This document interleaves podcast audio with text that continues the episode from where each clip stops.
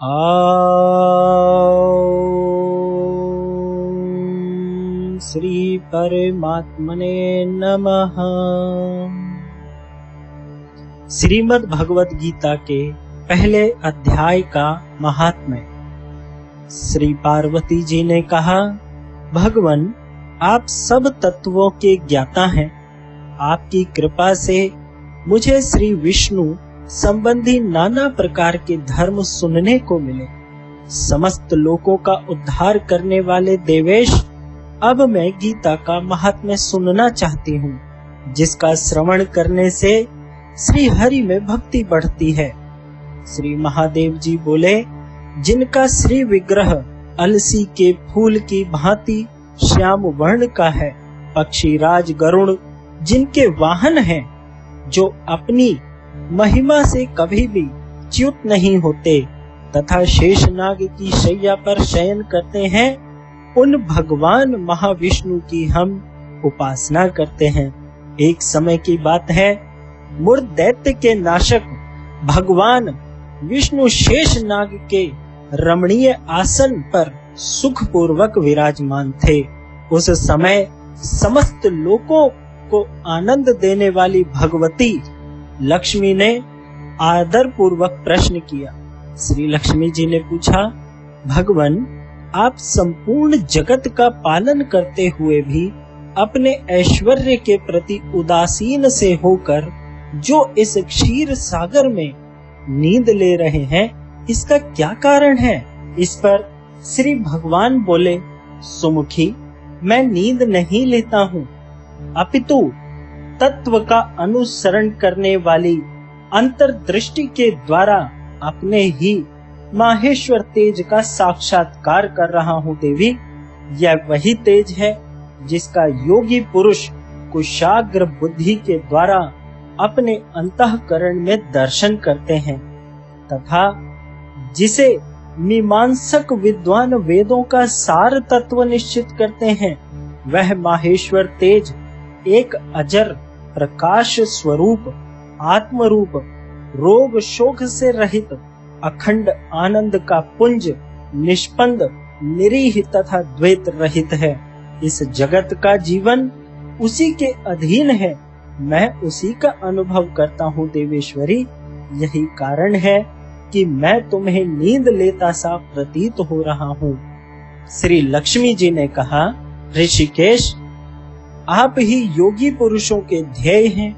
आपके अतिरिक्त भी कोई ध्यान करने योग्य तत्व है? यह जानकर मुझे बड़ा कौतूहल हो रहा है। इस चराचर जगत की सृष्टि और संहार करने वाले आप स्वयं ही हैं। आप सर्व समर्थ हैं।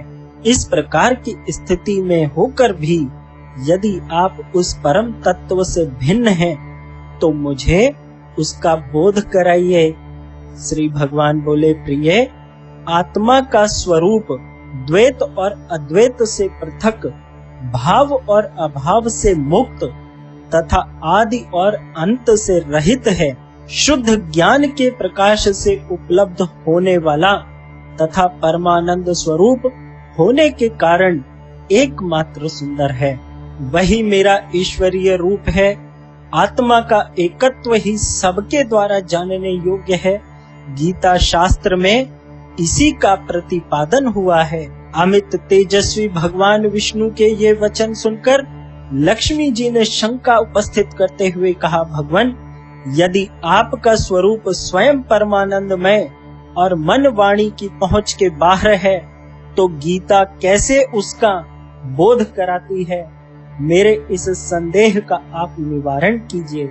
श्री भगवान बोले, सुंदरी, सुनो, मैं गीता में अपनी स्थिति का वर्णन करता हूँ। क्रमशः पाँच अध्यायों को तुम पाँच मुख जानो, दस अध्यायों को दस भुजाएँ समझो, तथा एक अध्याय को उदर और दो अध्यायों को दोनों चरण कमल जानो।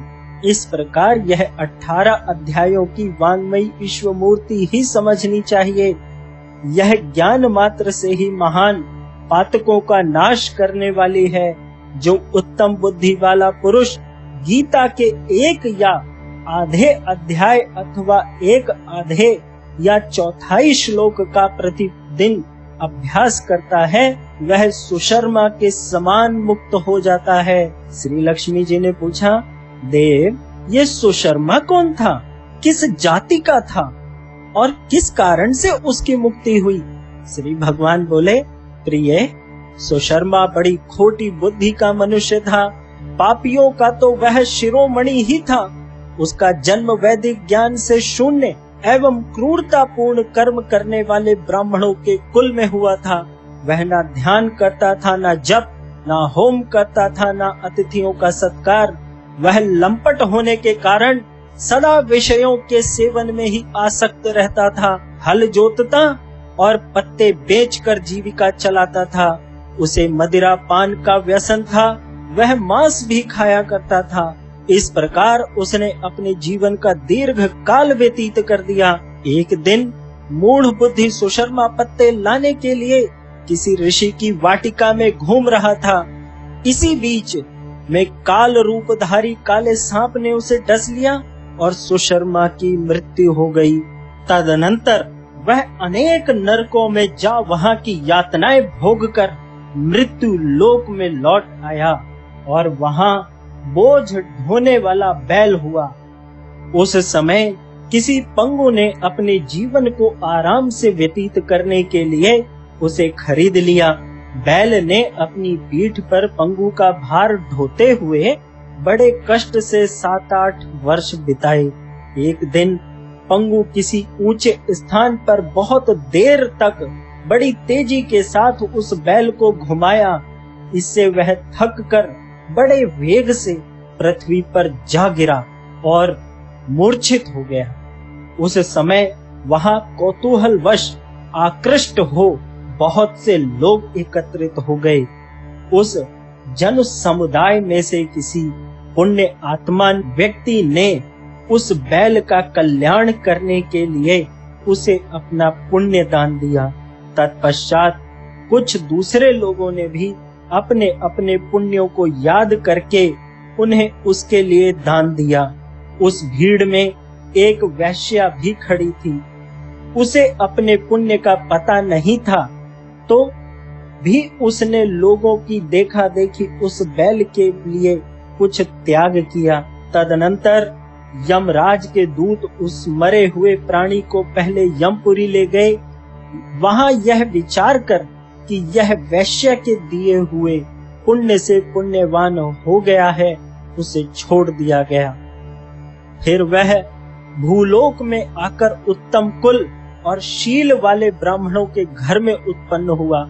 उस समय भी उसे अपने पूर्व जन्मों की बातों का स्मरण बना रहा।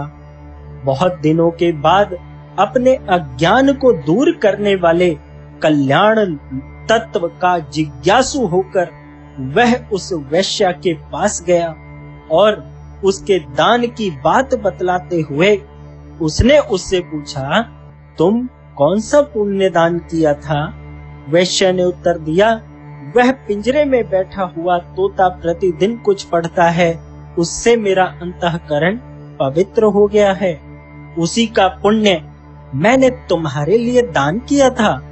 इसके बाद उन दोनों ने तोते से पूछा।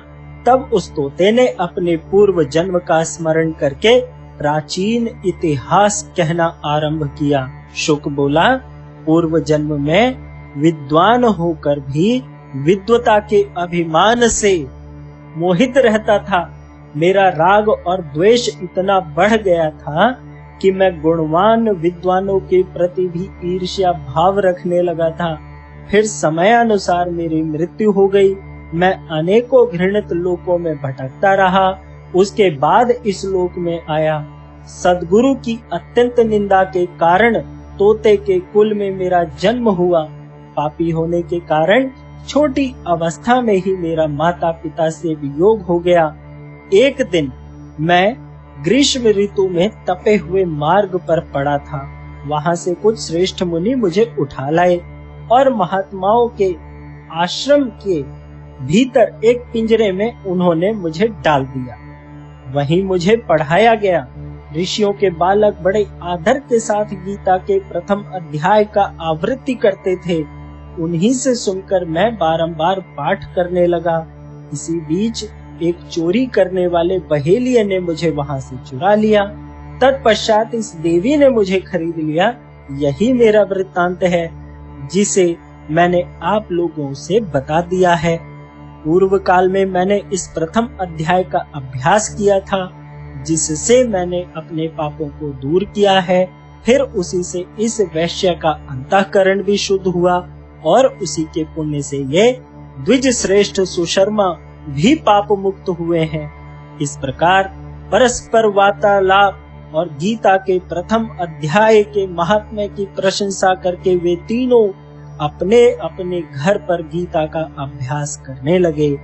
फिर ज्ञान प्राप्त करके वे मुक्त हो गए। इसीलिए जो गीता के प्रथम अध्याय को पढ़ता, सुनता तथा अभ्यास करता है उसे इस भव सागर को पार करने में कोई कठिनाई नहीं होती है। तो आपको फिर ज़ोर से बोलना चाहिए, ओम श्री परमात्मने नमः।